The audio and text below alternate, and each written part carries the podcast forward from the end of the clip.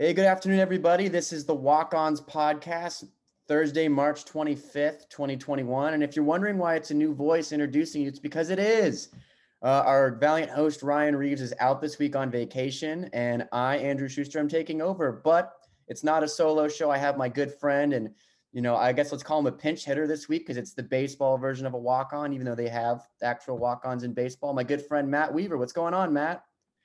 Thanks, Andrew. I'm excited. Hopefully, I uh, can fill in for Ryan well, and my sports takes aren't terrible, but um, I'm excited. This is fun.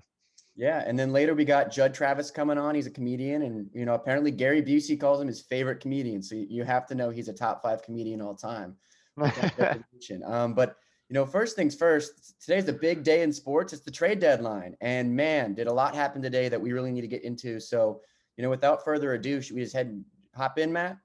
Yeah, no, I think that sounds great. It's always crazy that like 10 minutes after three o'clock hits or one o'clock mountain time where I am, it's you get like 15 notifications in a matter of five seconds. It's the NBA trade deadline, something else.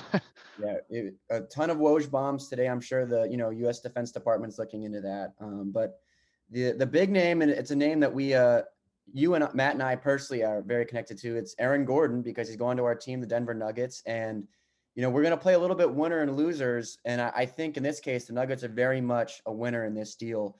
They got Aaron Gordon, who's, you know, going to slide in as their three, potentially stretch four guy that they lost and they lost Jerami Grant and only had to give up Gary Harris, RJ Hampton, and a future first round pick.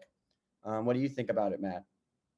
Yeah, I have a lot of thoughts. I I think for me, as the these rumors came out, it was all about what we give up. Um, and I think Aaron Gordon makes a lot of sense. I think that there's kind of been a lack of production and consistency from the four, three, four spot for the Nuggets. JaMychal Green has had flashes. Millsap still had some moments, but both of them have also had their struggles, especially recently. So I think Gordon raises the ceiling. Um, and, and, the thing with the return, what they're sending back, that's that's really what I focused on. I think I love Gary Harris. I've always been a Gary Harris fan. I think even when he hadn't been shooting, he's still a productive player. But the inability to stay on the floor recently with the injuries and that's tough and and then you shed that contract next year. I think there's some benefits there and if he's the guy to move he was he was the one and then rj hampton is a is a project. Uh, he's a really really raw offensive player. There's upside and he's his his explosiveness is crazy but i don't know if he was going to get them en- enough time in denver to develop properly, kind of with the amount of guards they had. So I, I am sad to see him go. I'm a fan of his, but keeping Zeke Nnaji was was the key for me, and, and I think it's a good deal. I'm excited to see it. I'm I'm hopeful that Gordon can can fill his role and play the role properly near Jokic. What do you think? I mean, I, I agree, and I feel like for the last couple years, as Nuggets fans, we've been saying, "Hey, the Nuggets need to consolidate some of these pieces and really make that move to take them over the top." And with their run of the Western Conference Finals last year, it really seemed they're they're finally poised to potentially break into that contender role. And while I won't definitively say Gordon does that, I think he was the best option at potentially doing that. And like you said, as long as they got to keep Zeke Nnaji, you knew they were going to have to give up either RJ Hampton or Bol Bol. And both are just projects which one day could come down to bite them in the butt, you know, if they pan out. But ultimately, you're willing to take that risk. And, you know, the Nuggets also got back Gary Clark, who probably doesn't slay it in to be a a contributor, but it is a fun notion to have every single guy in the NBA named Gary was traded today with Gary yep. Harris, Gary Clark, and Gary Trent going from the Blazers to the Raptors, which I'm sure we'll touch on in a second. But uh, you know, the next big trade today was definitely in terms of name values, um, Nikola Vucevic going from Orlando to Chicago, and you know he's an All-Star, so that's big enough. But what really stood out to me was there was a lot of chatter that he was not going to get moved. Um, and so not only was he not moved, but he also went to a team that I wouldn't necessarily say it changes the power dynamics in the NBA that much. You know, had he been going from Orlando where they're not really a factor to suddenly a contending team, it'd be different. But he goes to Chicago for Wendell Carter and, you know, a couple picks. And it's really, you know, I don't think it changes too much. What do you think? No, I agree. I I was shocked because that was the first trade that really like JaVale McGee woke up to, but that was the first real kind of breaking news of the day. And I all the signs pointed to, towards them not moving him. And if you're Orlando, I, I thought that you have Fultz and Isaac coming back next year and you keep Vucevic there and um, that was, I'm surprised by that move. I think Chicago did a great job. I mean, Otto Porter Jr.'s 28 million expiring contract is massive. And so they, they get that out. And um, I think Wendell Carter had sort of fallen out of favor there. He wasn't in the rotation the last two weeks. Um, he'd been playing 15 minutes or so, I guess, but he wasn't starting anymore. So I, I think it's a great move. I think I think the Bulls had a good day, and I think Vukovic, LaVine, um, I, I think that they've got some pieces there that they they can they can build on. But it's a it's an interesting interesting surprising move for me. Yeah, I mean, I don't know if it changes too much for this particular season. Maybe they get into the playing games or maybe potentially the early, you know, first round of the Eastern Conference. But I think it's more of a long-term move, especially he signed a contract extension in the offseason. Um, and I think Arturas Karnisovas, the Chicago GM, who used to be in the Denver front office, could maybe view him as a Jokic 2.0 or the next best thing. But you know, it also kind of shows what the Magic's you know game plan was today. They they traded everybody and their mother. Um, you know, Evan Fournier also goes to the Boston Celtics for two second round picks, which I also thought they kind of undersold him. In a certain way, you could yeah. say each deal they undersold what their players' value could have been. It, I think it really just goes to show they were trying to have a mass exodus of all those guys. Reset button, absolutely. And the interesting thing, you make a good point. Vucevic's extension is very team friendly. I mean, 26 million this year, 24 next year, 22 million three years from now. That is a solid deal for an all-star player. Um, and I, I think it's a really smart move. I, I do think Orlando, they got a lot of picks. They got a few interesting young players, but I think if you told me that the list of guys they'd get for Fournier, Gordon, and Vucevic, I would be a little underwhelmed. Um, but we'll see. Yeah, but uh, I mean, underwhelming, but definitely not the most underwhelming trade of the day because that that amazing honor goes to our good friends over in Houston, the Houston Rockets, where it wow. seems every team in Houston's just having a great season when it comes to trading their star players. Uh, Victor Oladipo, last second, I think he was the last second trade of the day, goes from Houston to the Miami Heat for Kelly Olynyk and Avery Bradley and a future first, I believe. But again, yep. you know, Oladipo, a former All Star that once was linked to a ton of trade packages with a lot of value, goes for kind of you know pennies on the dollar. Yeah, they. I, I was watching kind of the trade special and stuff, and Brian Windhorst was talking about how it seemed like Houston kind of got stuck with Miami playing both sides, with Miami having the Kyle Lowry option and the Victor Oladipo option. And if Kyle Lowry fell through, they'd jump over to to Houston.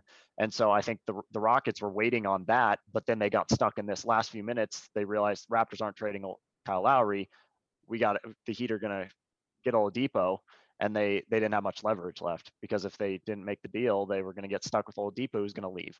So they salvaged it and got the pick. But yeah, it, it's it's interesting, and I, I I don't know if they buy out Bradley or what they do or some of these veteran guys. Houston's in a weird spot, but I mean, they got a lot of picks in, in hindsight from Hart the Harden deal. In the end, at the end of the day, four pick swaps, four four first rounders, but the the value of the players and the the talent that's already in the NBA they got is disappointing. So it'll be interesting if they can make those first round picks work. But who knows if they're Brooklyn's picks and where those will even slot. And so I don't know. I think Houston Houston's confusing.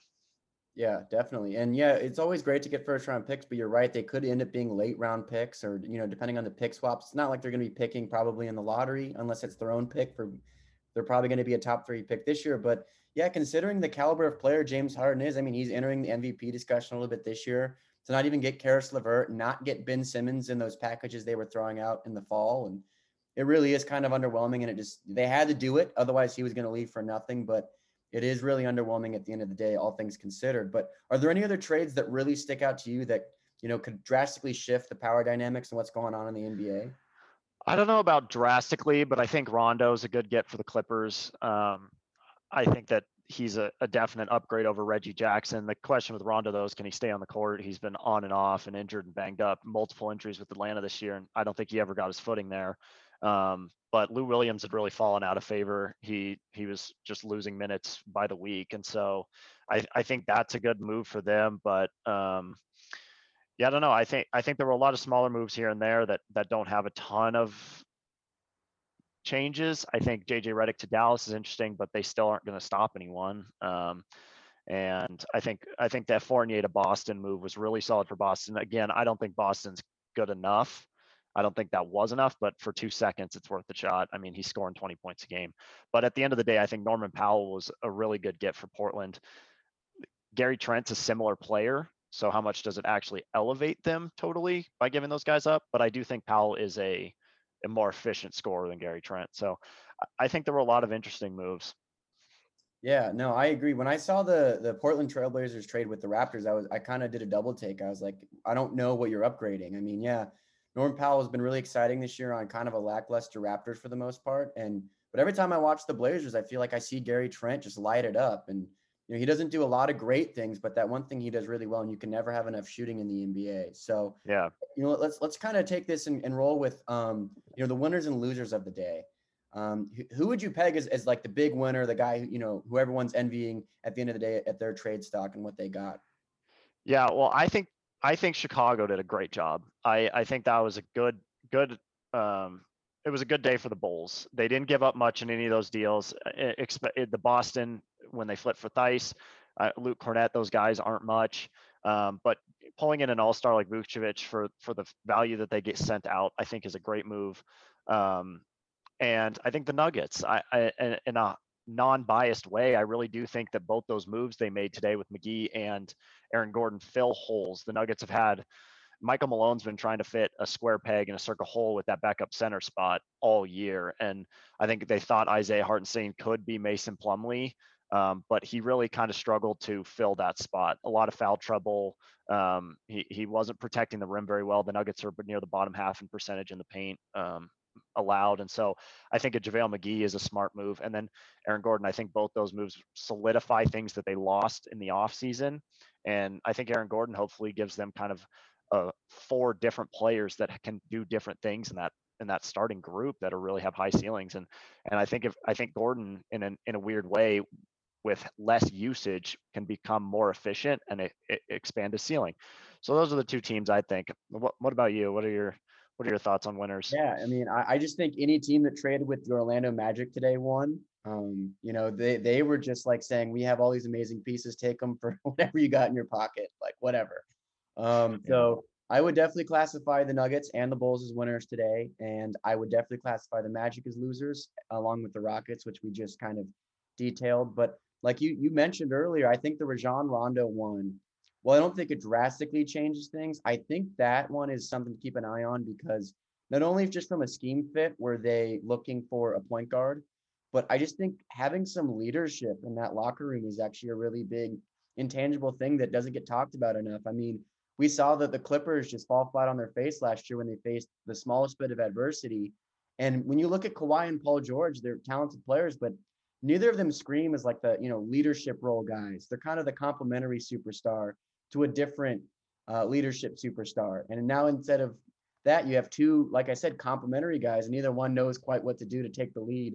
And so I think Rajon Rondo, while not being the best player on the team, is going to step in and he's got kind of an abrasive personality that he's going to, you know, hold everyone accountable. And, you know, I think that especially with Lou Williams, like as great as he is, you know, not known for being a great playoff player. And it showed especially last year and in the years before. I don't think they lose a whole lot. Obviously, he brings scoring off the bench, but I, I just don't think, you know, losing Lou Williams is, is going to hurt the, the Clippers in a, in a deep playoff run. And then, like you said, I think JJ Redick is also, you know, it never hurts to have shooting, and the Mavericks drastically needed shooting. And the Mavericks are a scary team with Luka having people he can pass the ball to. So I think they definitely improved today. But I don't know. Are there any other losers in your in your eyes? Um, every other team that's drafting besides the Thunder in the future, um, maybe them. I mean, the Thunder got more picks today with George Hill, and they're up to 34. I think I saw in the next seven years, which is just absurd.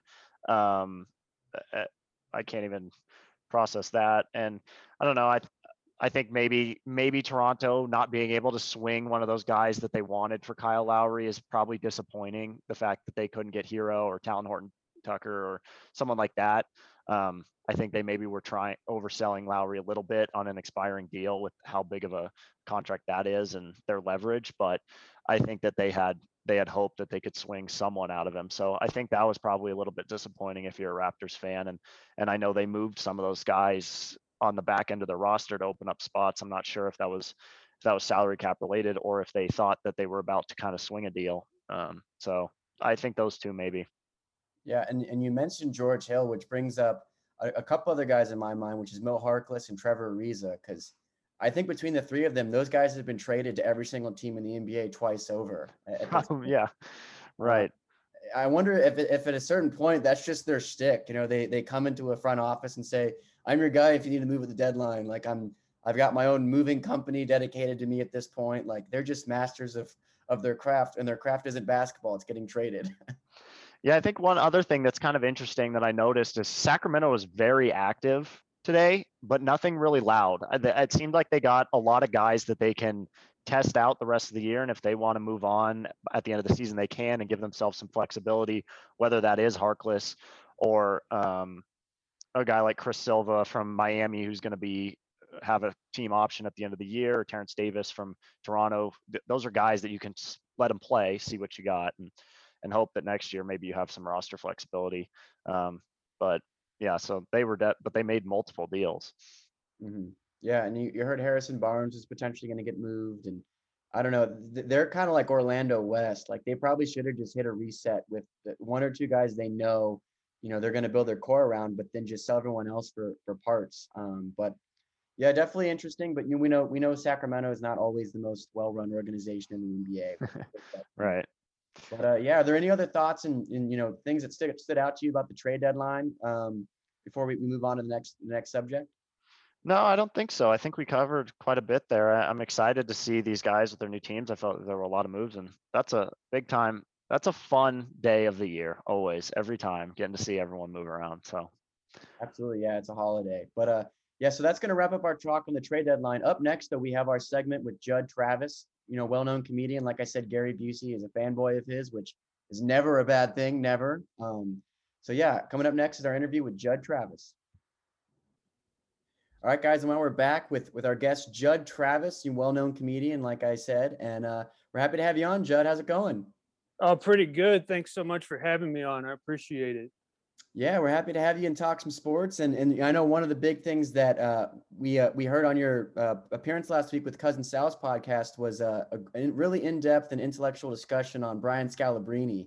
I was wondering if uh, you happen to see the video that's been going around of uh of, of Brian playing a little one on one. yeah, I mean, I saw that. Um, when did I see that? I guess yesterday, and I already knew he was a legend to begin with, but this video cements it. Him beating up what was it like a 17 year old kid or something? Absolutely. I mean, you don't earn the name White Mamba without just being an all time great NBA player. I mean, Oh yeah, yeah. And his cameo price is only a hundred dollars, which is a pretty good deal for a legend. Absolutely, dude. Um, but yeah, I mean, I, I think it just goes to show, in all seriousness, like those guys who are role players or dem- bench players on NBA teams are like still some of the best basketball players in the Oh world. Oh yeah. I mean, Okay. before I saw that video, I honestly thought I could beat Brian Scalabrine one on one, even though I haven't picked up a basketball in six years. But you're right, I I have no chance. the uh, the effort level from Brian was like 40% also. It wasn't Oh, even yeah. like he was going full speed and he's just doing it. He wasn't even trying. Yeah, he's still recovering from his St. Patrick's Day outing, you know. Just, right. Um, but I think that's a good segue to kind of talk about, you know, the disparity between NBA players and, and other players in, into our discussion on March Madness. And, you know, uh, Jud here, as the audience doesn't know, is, is a Kansas grad, and Kansas had a really great uh, showing in the NCAA tournament. And, uh, I don't know about great. It was pretty embarrassing. Oh yeah, no, that's what I'm going for. And I I don't mean to like shove it on you. I'm a UNC grad, and we also had an embarrassing defeat. And Matt went to college. Oh, yeah. So, but uh, yeah, you guys lost to Wisconsin, right? Yeah, we did in, in Yeah. fashion. It's I mean I'm really loving life right now. But uh, you know, my first question is is I've I've seen some some of your you know stuff on YouTube, and uh, you have this great bit where you just throw USC under the bus. And so I was wondering uh, if you really enjoyed the fact that their you know great historic beatdown was to USC. Did you kind of get something out of that? No, that made it a hundred times worse. And uh, I got to be careful with that stuff because, you know, I used to perform USC material all the time, but then I realized, wait a second, a lot of people out here went to USC. I never put two and two together because I kept thinking, why are these people so angry at me? But um, yeah, I I don't especially like USC just because I've had bad experiences with some alums from there in the past. Like one time I matched with this girl on Tinder who went to USC and her profile picture was a new Mercedes with a bow on it that her dad had bought her. And I thought to myself, I don't need someone like that in my life, you know? so, No, man, she can bankroll you, and, and you know, well, yeah, I considered going for it, but you know, I'm pretty self-sufficient, so I'd rather, you know, get it the hard way. But, but yeah, things like that, it made the loss the other day a lot worse. But this is a really horrible KU team. It was the worst team we've had in decades, I think. Our field goal percentage was the worst it's been since 1972. So I wasn't expecting much.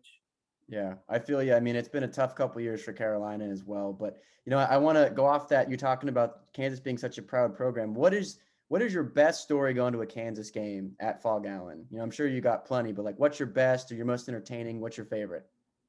Oh man, probably going when I was a little kid because you know when you're a little kid, everything's more fun than now. You know, you don't have to pay taxes and buy groceries. So just being a little kid, you know, sitting on my daddy's lap, you know, that that was the best. Later in life, it wasn't as much fun, you know, because then you're worried about, you know, drinking and driving, having to deal with adult stuff. So I have a lot of good memories going when I was really young. Gotcha. Is, is your favorite game that stands out though from when you were a student there?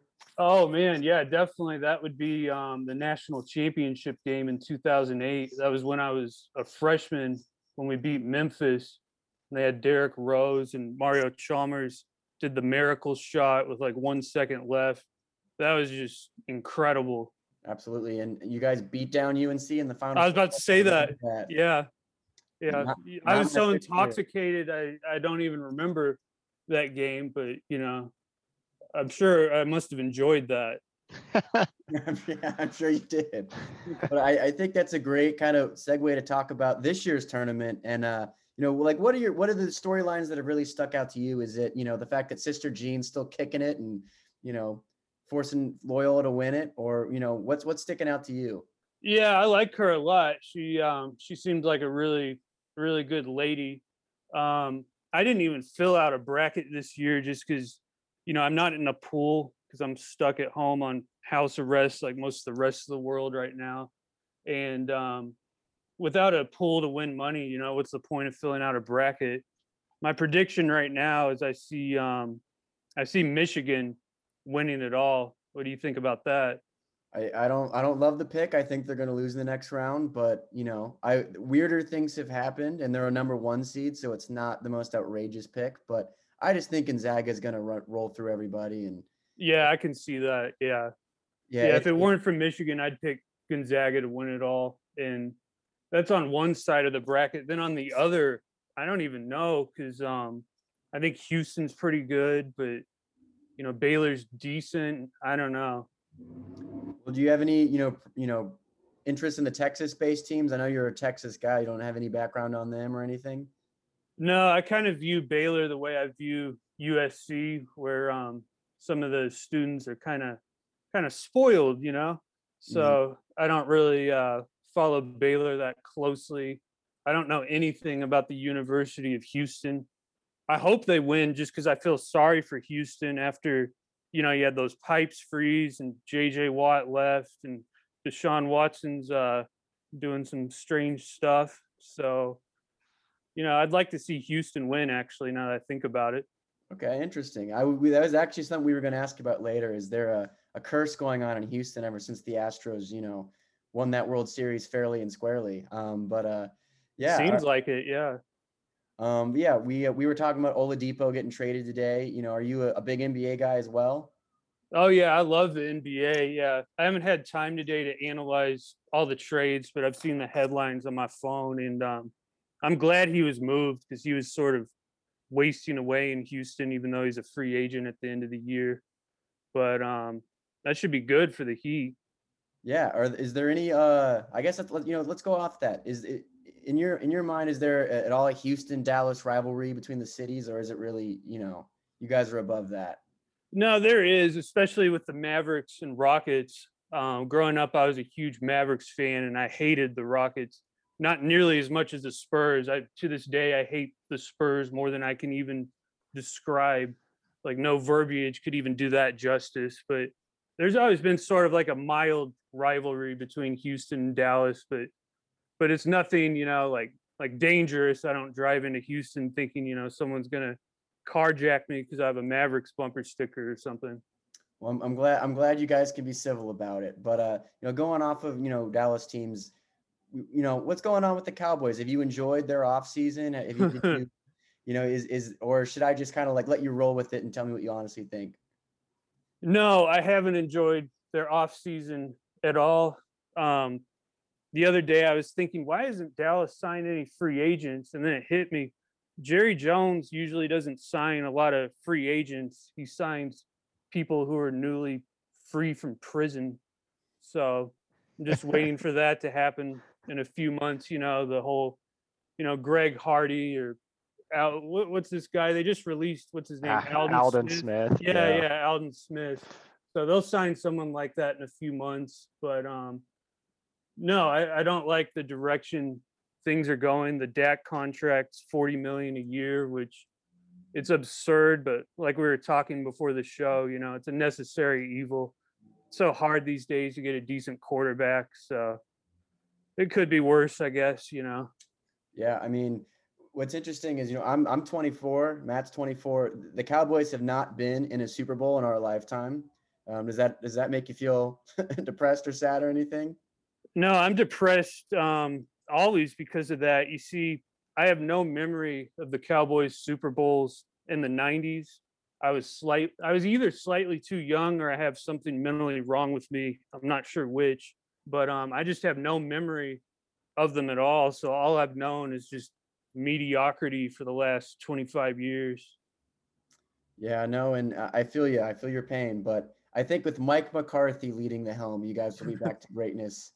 You the- might as well have Freddie Kitchens. There's really no difference. yeah, you know, one's they- got a, one's got a better last name, honestly. Oh yeah, Freddie's got the best last name. But yeah, I, I really don't like Mike McCarthy. I feel like he should have gotten Aaron Rodgers, you know, three Super Bowls instead of one. Um, but I mean, Jerry Jones, he hires these puppets. You know, Jason Garrett might as well have had you know strings behind him. You know, as someone pulling him. Like we haven't had a coach who really coaches from the heart since Bill Parcells.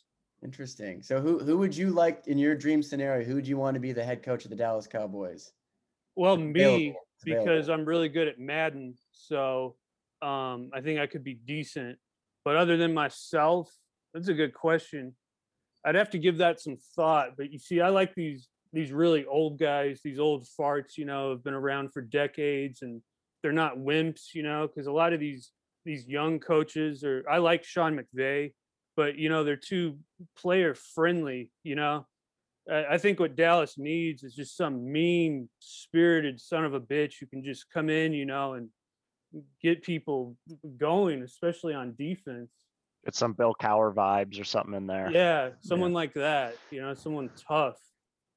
Yeah, someone when you know when Dak breaks his ankle in half, he's standing over screaming and you know rub some dirt on it, man. Get back. right. Yeah, get back in there. But yeah, no. So are, are- you you kind of mentioned it. Like, are you all in on the Dak Prescott signing, or are you like, hey, let's uh, let's let's wait for this Deshaun Watson thing to blow over? I don't know when that's gonna blow over, man. I seems like he I don't how many massages did he need? Good God.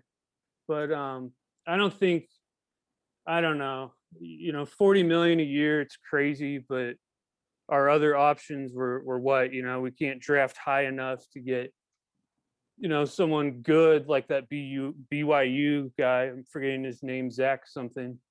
Zach Wilson. Um, yeah, Zach Wilson. So without you know the opportunity for that, you might as well give a one-legged guy forty million a year. Might might as well. I mean, we were talking about it on our show last week. Jerry Jones came out and said, you know, every good thing he's ever had, he's overpaid for, which I can't say I'm in that situation, but No, that's one- true. one way to What's at crazy to me is that you know it wasn't that long ago where you know New Orleans signed Drew Brees for ten million a year, and people are like, "Whoa, this is a huge risk," and the salary cap it just keeps changing so much every year. Kind of like competitive balance in the NFL for every team just to pay their quarterback 40 million and they all do the same thing at some point. um, Right. Yeah. Even moderate level guys. Yeah.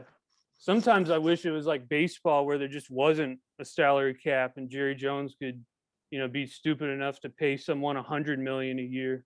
Yeah, I mean, and we, we you know, we, we're seeing in our chat right now, Andy Dalton's getting 10 million right now with the Bears. I mean, let me just say this, at least you're not a Bears fan.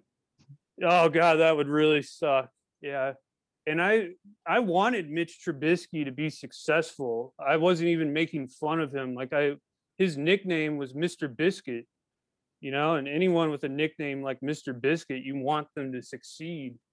But um that when, when's the last time they had a good quarterback? When was that?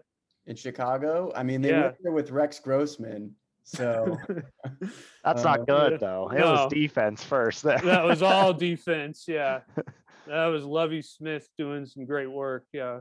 yeah, I think even the 85 Bears, you know, didn't have a- a great quarterback. I mean, I think Jay Cutler's on their Mount Rushmore of, of. He is, yeah. And I always liked him too. I never made fun of him. I wanted him to be successful because I liked how um like disconnected from reality he seemed. I'm kind of like that too. Like when people talk to me, I just stare at them blankly like he does. And so he kind of inspired me. Gotcha. So that your entire career is just based off of Jay Cutler in a Bears uniform. Oh, he's he's my model for success. Yeah.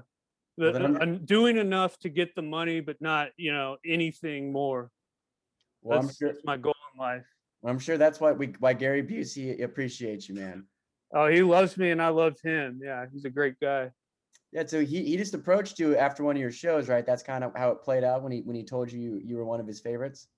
Yeah, I was really scared when he was approaching me because um you know, he's kind of a strange looking guy and the way he talks is in a manner that I'm you know, I've never heard anyone talk like that. And so I was afraid he was going to, you know, punch me or assault me in some form, but you know, then he started giving me these compliments and it made me feel really good and then we we went to a bar and uh he doesn't drink, but we sat there and talked and I couldn't understand most of what he said, but it was still cool to talk to him.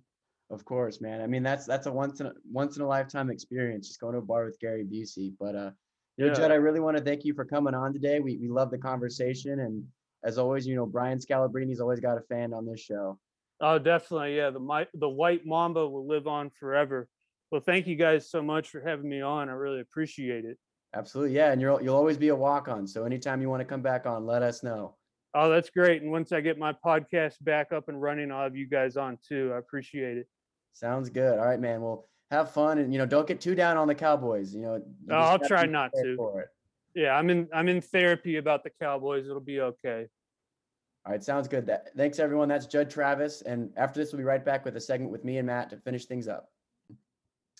And we're back for the last segment of today's episode of the Walk Ons. We had a great interview with Jud Travis and learned that he's a big fan of, of Houston and Mike McCarthy. Um, but uh, you know, let, us get into some other subjects today, uh, primarily baseball, because opening day is a week away. I cannot believe we're getting that close. And you know, one of the reasons we brought Matt on today is because he's he has a background of ex- and experience in baseball that I don't think many people have. And so, without further ado, Matt, why don't you tell us exactly, you know, what your background in baseball is and and what you know what you what what kind of you know fuels you with it. Yeah, I'm. I mean, I'm a I'm a diehard Rockies fan, but you know that picture of Rob Lowe that people sometimes use as a meme, where he's got the NFL logo on his hat. That's me, but with Major League Baseball. I just am obsessed with the game. Every team, I follow everything so closely. But I mean, I grew up that way. I was always the for some reason, instead of playing the Major League Baseball video games, I would just play with the rosters. So I wouldn't actually play the games. I would just move players around and like make teams and stuff like that. And so I always kind of grew up just fascinated by MLB and the roster construction and how you put together a team. And and so I, I was fortunate my fre- after my freshman year of college to do an internship with a major league baseball team. Um, I spent some of the time on the business side with some of the corporate partnerships and all that, but I did get to shadow um, a, an MLB front office and a general manager for a few days. And um, it was amazing. It's one of the coolest things, and I love to tell people about it. And I learned a lot just about how they function and and just how they're normal guys, and and they're just so brilliant though at the same time. So um, I got to kind of go through that, and I I I was uh, close to maybe working in some scouting in baseball, but I kind of made a career pivot in terms of just my life, and so um, but I still follow it like nothing else. Absolutely. And it's such a cool background experience. But like, what was, you know, what was the biggest takeaway you had that really surprised you when it came to working in an MLB front office, whether it's something to do with baseball or just kind of the logistics of how it worked? Well, one thing that stands out to me was the just mass amounts of data that they have in these spreadsheets and these these lists of minor league players and the information they have on it and just the amount of guys that they have that have to work through all of this information which is just crazy and and I thought that was really interesting. And it, another thing that was kind of weird and that you don't sometimes get an insight in is the days when there's not games. So if it's like an off day or their team's on the road, just the atmosphere in the stadium, it, it feels sort of like a just normal business. So I thought that was interesting. You know, I feel like some people think, oh, I'll work in sports and it's every day game day and go, go, go. When in reality, it's kind of it, it can get slow and it's just feels like a normal job at times. So I was a little bit surprised with that, but it, it still was an awesome experience and just kind of getting to ask questions and stuff like that. Yeah, definitely. And it's, you know, it really gives you unique perspective on not just the game, but the league as a whole, which, you know, I, I think, you know, definitely, you know, allows you to be particularly, you know, well informed when it comes to talking and previewing the season. So why don't we go ahead and get into that? And so I, I think the first thing to, you know, start with is just what are the storylines you're looking out for this year, whether it be players, teams, you know, what should what should a, uh, a casual baseball fan keep their eye on this season? Yeah, I think uh, there's a lot. And I think it's an exciting year coming back in. Last year was strange with just only playing 60, 62 games. I think it it affected a lot of players. A lot of superstar guys kind of had down years. And I, I I wonder if that was something where it's pressing or there's shorter times. I mean, whether it was Christian Yelich in Milwaukee or Nolan Arenado in Colorado or Javier Baez in Chicago, they all their numbers were really, really poor. So is it is it something about ramp up time and the, the shortened spring training? And how did that have an effect last year? So I'm interested to see how some of those guys rebound this season. I think that's something that's going to be interesting to see. Um, and having fans kind of starting to filter back in the stadium, that's one of the things I'm most excited for. Um, and another thing, I think one of the most interesting storylines throughout the season is the National League East. I think that there are five teams in the National League East who are rock solid, and it's going to be really, really interesting to see. My question is less about who wins the division, because if any of those teams won it, I wouldn't be surprised. The bigger question is who's in fifth place in that division. And so I think that's going to be something really interesting that I'm excited to see. And it's, it's something that I don't think anyone's going to be able to predict spot on. Yeah, exactly. And we're going back to, you know, the normal playoff format. Whereas last year there was a little more like, hey, we're, we're fighting for eight spots. So there's not as much of a, you know, we have to be at minimum third place if our division really just dominates the National League. But yeah, totally. Are, are there any players or, or surprise players to look out for or guys that you're expecting a big season out of? Well, Shohei Ohtani, I think is is a huge storyline this season. He's since he's come over. I mean that that whole negotiation period when he was coming over from overseas was it was a huge storyline, and he's kind of fallen flat just due to injuries.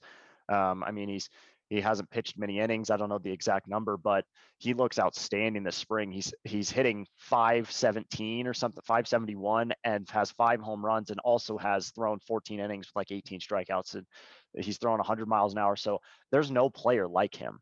And I think he's outstanding for the game globally if he can stay healthy, be on the field. And so that's something that I'm really, really excited to see in a player that I think could blast to superstardom if he has an, a decent start. Yeah, it's just a shame which team he's on. I mean, the, the, Angels have a long history of having superstar players and not really maximizing their talent or you know getting the most mileage out of them. But yeah, let's talk about some of the teams that matter. Um, I, I, say matter who are going to be competitive this year. What are the teams you're kind of looking at to contend? Maybe throw some World Series picks in there. Just you know, kind of teams that you know we, we just got to keep an eye on that are going to be fun to watch. Yeah, I think there's a I think there's a lot of competitive teams this year, but they are all reaching for the Dodgers. That's the bottom line. Is LA is the is the top of the tier. It's they're the defending champs. They have the best paper, roster on paper, the best depth, and all three facets, whether it's lineup, rotation, bullpen. They're rock solid. There isn't a hole. So the Dodgers have to be the favorite. I know Vegas has them as a big time favorite to win it all. And I think that that makes sense. I think it's reasonable. But I I think San Diego and Atlanta are both going to be really really fun teams to watch, and will compete with the Dodgers. And I mean, baseball is one of those you never know in a in a seven game series, a, a team can have Clayton Kershaw can come out and have a bad start, and suddenly it changes the whole outlook. So. Um, I think that's something to watch out for in the National League is the Padres and the Braves. And then the American League, the Yankees are really flashy on paper also. They're they're they look good, but I think my the team I'm most intrigued by is the White Sox. Um, they're my World Series pick out of the AL. Eloy Jimenez, who's one of their good young players, tore his pec and is out for five months. They re- announced today, which is a big blow. Um, but I'm still going to stick with them. I think they have a perfect blend of young hitter, young hitters, Luis Robert and Tim Anderson. They have a, a, rock solid rotation with good veterans who have World Series experience, Dallas Keuchel, and they bring in Lance Lynn from Texas, who's a veteran. And I think they also could have the best bullpen by the end of the year in, in Major League Baseball. I think it's something that no one really thinks of when they think of bullpens. I think the White Sox have the most talent from top to bottom. Absolutely. And we did a show a couple weeks back. We we did a very brief preview and I picked the red or the White Sox and the Dodgers to be my World Series as well. And but I, I do agree. I, I think the National League has an interesting storyline developing that could be really fun, which is the Padres and Dodgers, just because the Padres are kind of the new kids on the block, ready to take down the challenger. Plus the proximity. It's a two two and a half hour drive, and they're division rivals. And I think that could be a really fun way for a new rivalry to develop. I know that the all time rival with them is the Giants, but I think for the next couple years we could be looking at like a eight to ten year run where it's just the Padres and Dodgers battling it out for supremacy. But then again, yeah, the the the Braves were a three one lead in the NLCS last year and had the Dodgers on the ropes. And if a couple things go differently, they're in the World Series, and you never know what happens there. So I, I really like them. Yeah. I also really like the Cardinals. I know you have some doubts, but I really think getting Nolan Arenado and putting him in an actual functioning and just like baseline operative baseball team is going to do wonders for him. Not have the cloud overhanging of being being on on the Rockies.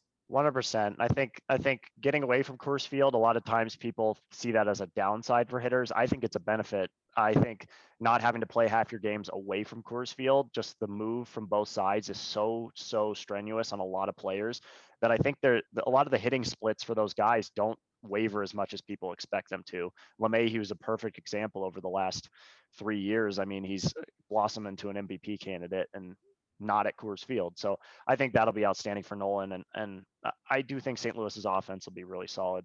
I have concerns about the health of the rotation and the bullpen, but um, Nolan's a great move for them.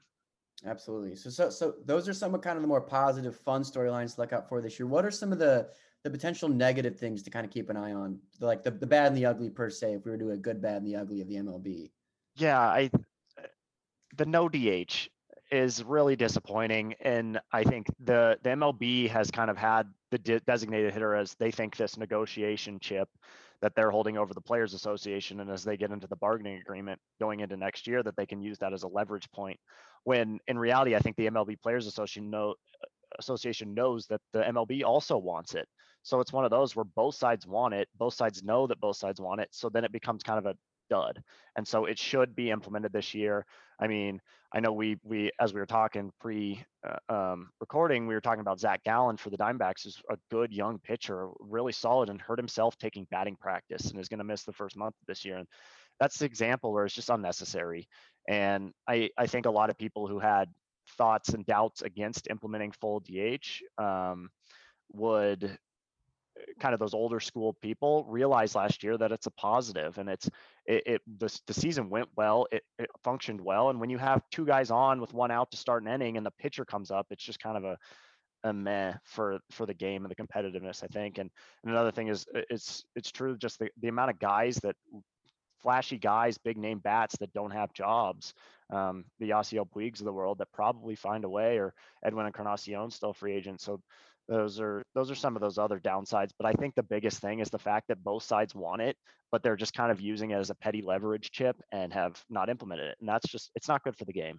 Yeah i think it, it makes it so much more exciting if you have nine professional hitters always on a team as opposed to eight and then one not automatic out but you know he's got a 100 batting average. It's just it's kind of a it just doesn't make any sense to me especially when the league is struggling to pull in viewers and just kind of struggling on that front. And which leads to my next question. Eh, I think the the MLB has had kind of a rocky offseason with a lot of PR scandals and just not good looks. And I think it kind of goes back to what you're saying. There's a lot of old school thinking still going on with the MLB specifically that's drawing down interest in baseball. I mean, do you have any thoughts on that or things that you wish you, you that they could change? Yeah, I, it's a tough question. I mean, there isn't a perfect answer. I think, I think at the end of the day, sometimes the MLB and the, the owners are, they're overthinking it. And they're trying too hard to overthink a lot of little things that people don't care about. Um, th- that aren't the, that you don't implement the designated hitter is one of those things where everyone knows they want it and they don't implement it, but then they're so focused on pitch clocks and things like this that, and pickoff limits and stuff that fans aren't really complaining about. And so I think that's one of the disconnects is they're just overthinking it in parts. And and I think the MLB has done a better job over the last year or so of kind of understanding how to market some of their superstar players. I think it's something that they definitely have room to grow. And, and I know we also discussed this is a lot of the guys that are ambassadors to the game on social media, whether that's Rob Friedman and Pitching Ninja, who I love, and Jared Carrabis with Barstool and stuff, they're the best promoters of baseball. And the way that they do it, the MLB hasn't done before. And it's something that the MLB really needs to embrace because Rob Friedman and Pitching Ninja on Twitter, they when he first started, the MLB banned his Twitter because they were using hit they were using MLB copyrighted licensed stuff. And that's one of those where you had a guy who's promoting your game and pitching and another thing where a lot of people didn't really appreciate. They wanted offense, but they didn't appreciate the pitching side of the game. And he's changed that. And he's allowed these pitchers to interact with fans, to post videos. And that's one of those things where I feel like the MLB just they miss they they disconnect and eh, obviously they fixed it and they're allowing him to now but the fact that in the first place they did that is just it's it's interesting. And i mean you can go through a list of things the mlb's stumbled over the last few years but i have hope. I think that manfred has been shaky but i, I do have hope that the mlb will get in the right direction and and i think they may not grow a ton but i think they do have a passionate foundation. Absolutely yeah and it's it's kind of toeing the line of maintaining the integrity of the game, which is the thing that they always talk about, while also modernizing it and making it more accessible. But yeah, I think at the end of the day, a lot of it is just going to require you know passionate fans to stick with it, and there is all the history too. I mean, it is still America's pastime, all that, and but uh, you know it is also tough. Like I grew up playing baseball, I love the sport, and even I get a little bit tired of the MLB sometimes. But that might be being a Rockies fan, and you know what that's yeah. like. It's not always easy. I mean, if your hometown team's winning 95 games, it's easy to buy in and have fun. And if you have guys you like, but when you have a roster of rookies who hit 220, it's frustrating, and you give up eight runs every game, and it's not fun. So, eh, I mean, it's the similar to every sport with that. Where losing's not fun, but a lot of teams in the MLB have kind of gone into these five, four or five year rebuilds where they lose hundreds of games every year, and it drives that an entire market uh, down. You know, so absolutely. Well, not to end it on a sour note, but I, I think that's you know a good segue to kind of move on to a more fun way to end the show. And I know it's something that you know we, we kind of beat to death last week with the NCAA tournament, but this weekend we have you know the Sweet 16 and the Elite Eight, and there's a lot of fun storylines, a lot of fun players even a sweet 101 old lady in a wheelchair calling upon God to get her team to the Final Four. Um, so Matt, what are you looking for this week and and uh, you know storylines, players, anything you just want to keep an eye on for the tournament? I think I, my my storyline is can these low seeds keep it up?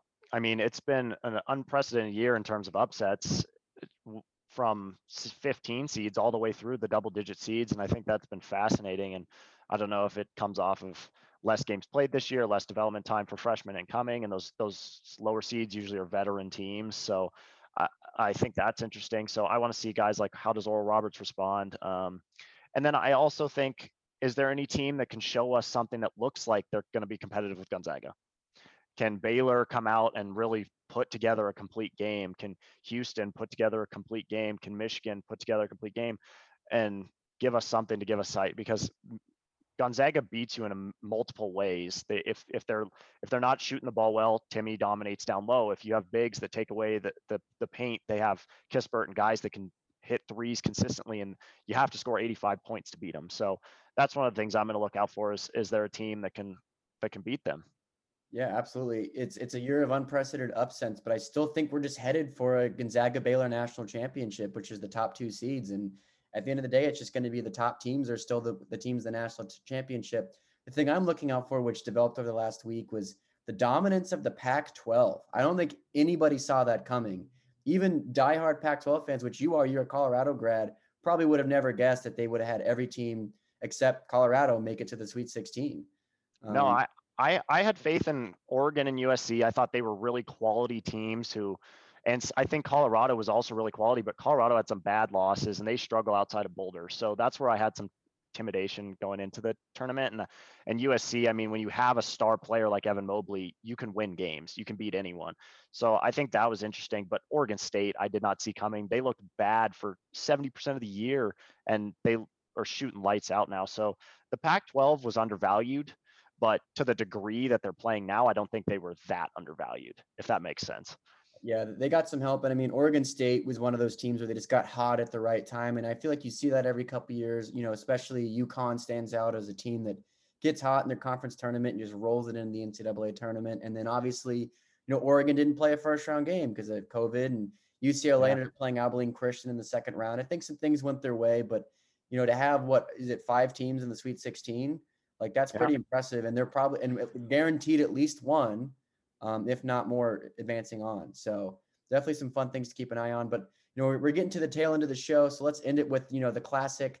Um, Ryan's not here, but we can still do the bit, the dudes and the dudettes of the week. Matt, is there anything that stands out to you that we should definitely pay attention to on that side of things? Well, as I was thinking through this, my dude of the week comes from today, and it's the Magic City Wings and um, Lou Williams eh, getting traded to Atlanta, where we had that entire thing last year with COVID, where he he he took a detour and and the picture of those wings look outstanding by the way so i don't blame him but um reading through their twitter account today and some of the replies was really funny. Buffalo wild wings tweeted at lou williams and and magic city was like don't try and play in this game this is our area and so i think there's some really funny stuff and that gave me a chuckle so if you want to go check that out go to the magic city twitter and they've got some funny replies Will do. Yeah. And my dudes of the week, it's dudes this week because Cameron Krutwig from Loyola of Chicago and Drew Timme from Gonzaga are just changing the game when it comes to, you know, odd looking white guys just dominating college basketball. And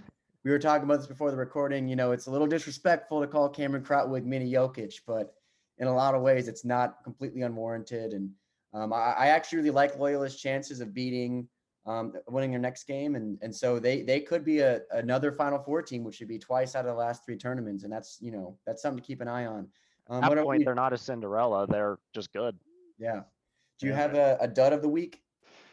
Well, I think a lot of people have kind of circulated this, but the NCAA and the, the weight rooms, and I think a lot of people saw that. But the men's facility, they had a giant space with multitudes of squat racks, and it looked beautiful. And the women's had some mats and a few dumbbells that went up to like 30 pounds, which is just it blows my mind. I I understand maybe there's some excuses that they said like, oh, the facility, the area we are supposed to be in, but you I could purchase those dumbbells and mats for for like that looks like some lady's old gym that she doesn't use. Like that was it was just embarrassing. It's bad by the NCAA. They autocorrect or they course corrected really quickly, but still, I mean, the damage was done. And it's just a disparity where they think, oh, our our sports that bring in the most revenue, they deserve everything, and the sports that don't. And it's it's not how it is. If you're not paying players, if you're not, you have to give these amenities. I think there's a bottom just base minimum of what you can do for these players, and that was not it.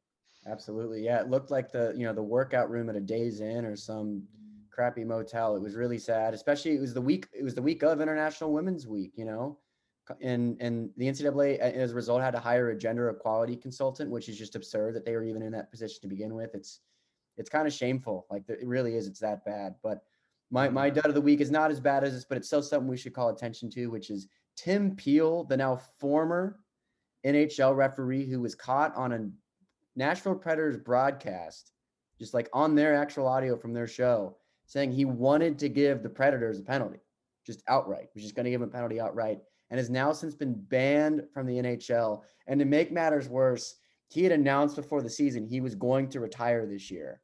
So he was months away from just finishing his career and just, you know, being able to say, I had a great career as an NHL ref. And it just all comes crashing down at the last moment. And what's even funnier is Nashville won the game handily. The penalty had no impact on the game, and it's put a you know scar in his career. And so, you know, Tim Peel, not a good look, man. Dud of the week. Dud of the week. But you know, you know, wrapping up today, guys, great show. Great having Matt on and hearing all your thoughts about, you know, the, the trade deadline in baseball. And, and want to give a special shout out to Jud Travis for joining us. Had a great conversation with him and he really enlightened us a lot about, you know, the culture at USC. So thanks, thanks to both of our guest walk-ons today. And yeah, just, you know, also want to give a shout out to Matthew Judon. We missed this last week. He got a huge contract with the New England Patriots, but who didn't? Um, in uh, free agency, and you know we didn't give him his proper dues. And uh, yeah, so Matthew, congratulations, man! And if you're listening, you know just wanted to give you a big shout out, and I hope you bought some more more shoes for your collection. But uh, you know that, that'll that'll wrap it up for us today on the Walk Ons podcast, March 25th. And again, great show, and thanks for everyone for listening.